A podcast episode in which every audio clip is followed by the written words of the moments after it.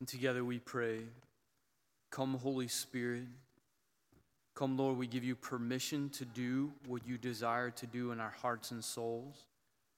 Make our minds, hearts, and souls, Lord, fertile soil you speak of in the gospel, that your word may bear great fruit in our life. Illuminate these scriptures for us, convict and console our hearts, reveal to us the face of Christ and the Father.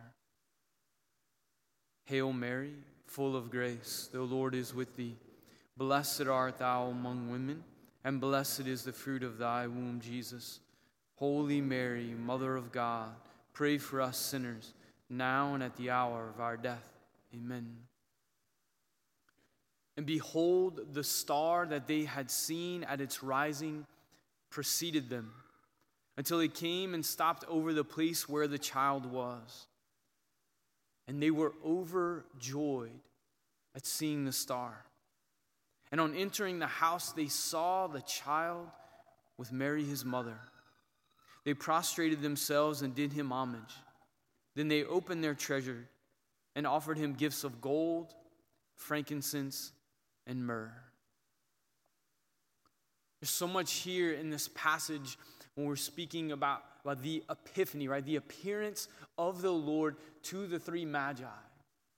This very real and also symbolic. Like it is real, it happened in reality, but it is also symbolic of all of the nations coming to know Christ.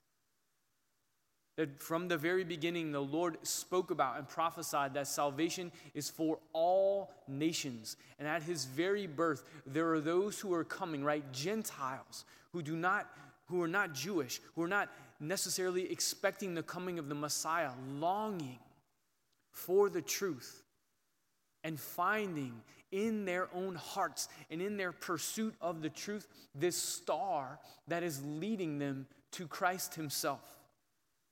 So, what is this star, right? They're overjoyed at seeing this star. The star is, what is it just physically, right? It's a ball of fire.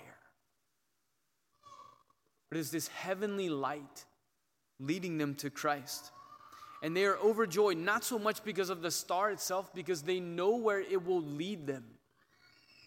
They are following the star not because they want to get to the star, but because they want to find Christ.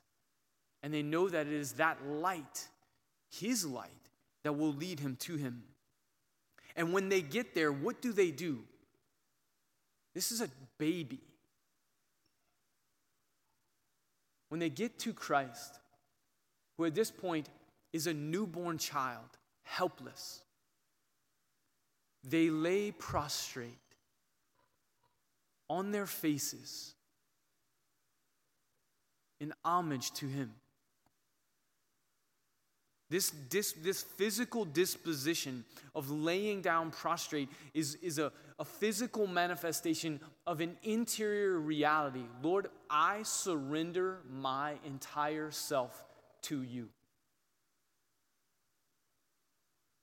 I trust you completely. There's no more vulnerable place to be in front of someone than to be face down in front of them. You have no protection just completely vulnerable. Lord, I trust you and I surrender myself to you completely and totally. And then they offer him their treasures. Again, it's not so much about the treasure itself, the gold and the frankincense and myrrh, what they're saying is, Here is my life. I give you what I have. Because they have discovered in him the one whom their heart longs for and they know it. And they know it. And so, what is this star, right? What is this light? As I was praying with these, these scripture passages, they were overjoyed, right? Because the star is going to lead them to Christ. What is this light? And, and I want us to look at the first reading today because it tells us exactly what and who this light is. The prophet Isaiah says this Rise up and splendor, Jerusalem, your light has come. The glory of the Lord shines upon you. That this star that they were following was the light of Christ, it was the glory of the Lord. that was leading them to Jesus himself. It says, Isaiah continues, See, the darkness covers the earth, thick clouds cover the peoples, but upon you the Lord shines, and over you appears his glory. Christ, right? The Lord, the light shines. This is a prophecy of what is going to happen in the lives of these three magi, but also is speaking about Christ himself and that all nations will be drawn to him. And then specifically about Jerusalem, the people of Israel, because the light of Christ has come among them. But the truth is, is that we, we are the new Jerusalem. As Jesus entered in first to the Israelite people, into, into the very life, into the very body of the Blessed Virgin Mary. And then in the family of the holy family of Mary and Joseph, he went first, as he said, to the people of Israel, but then this manifestation to the Gentiles. And as he went first to them in baptism, the Lord comes to dwell within us. When he speaks about Emmanuel, he says, His name shall be Emmanuel. It is not enough for the Lord to come to want to be among us. But through baptism, he comes within us. That this light and this fire of his love, he didn't want us just to gather around him, but he wanted to come within us so that this light of the, the glory of the Lord not only shines upon us, but within us, and that we are the new Jerusalem, then we become that light. When we're baptized, you have the, the paschal candle that is, that is blessed every single Easter. And it represents Christ both crucified and risen as the light of the world. And then when we're baptized, we have a baptismal candle that is lit from that paschal candle. And it is given either, if we're an adult, it is given to us. If, if, if, if it's a child, it's given to the, the godparents and says, This light is entrusted to you to be kept burning brightly. This light is entrusted to you to be kept burning brightly. Why? One, for our own sanctification. For our own sanctification, for our own salvation staying in a state of grace, being in deep communion with the Lord. But also because the world, as Isaiah says, is in a cloud of darkness. And there are others like the Magi that are longing for Christ. And the way that they will be led to the manger, the way that they will be led here to this altar, to the font of baptism, to the rivers of living water, is through the light shining within us.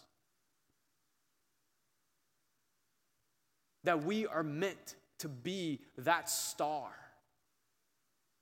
With the ball of the fire of God's love in our souls, so that other people come to see Him. And in seeing Him within us, long to follow long to enter into the waters of baptism, long to receive the most holy Eucharist. This is the call, this is our life.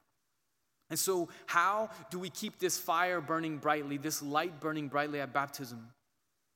Jesus says this The lamp of the body is the eye. If your eye is sound, your whole body will be filled with light.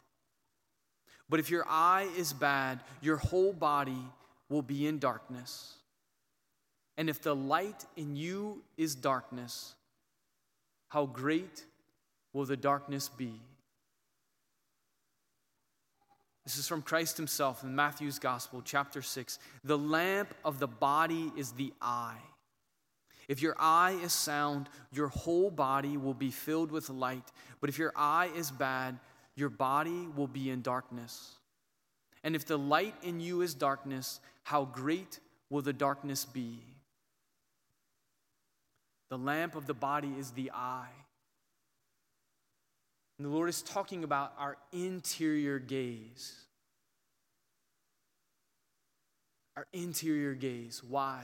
Because what has our attention, what has our interior gaze, that is which which takes our attention, right? It takes our love. We begin to grow in affection for it. And all of our efforts, most of our efforts begin to be directed towards that thing where our eyes, where our interior eye is focused.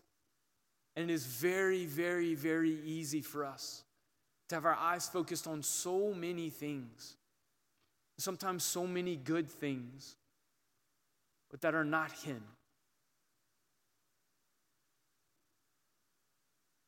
Where is our gaze? As we're beginning this new year, lots of New Year's resolutions, and many of them good, but the primary one should be this Lord, fix my eyes upon you. Fix my eyes upon the truth. Turn my gaze to you. Because only in Christ does everything else become illuminated rightly. All of our relationships come into proper focus. All of the things of the world, all of our, our job, our duties, entertainment, all comes into proper focus when our gaze is focused upon Jesus himself. But when it is somewhere else, then something else is on the throne and the light in us diminishes. When we look at the lesser lights or the false lights, then the light of Christ within us diminishes. And then we become frustrated and angry and resentful Yes, maybe there is pleasure and maybe there's excitement for a time, but we get so busy and then we end up in the, the, the darkness of the wilderness, taking others with us. And so, in the beginning of this year, right, let us turn our gaze again and again and again to the light of Christ.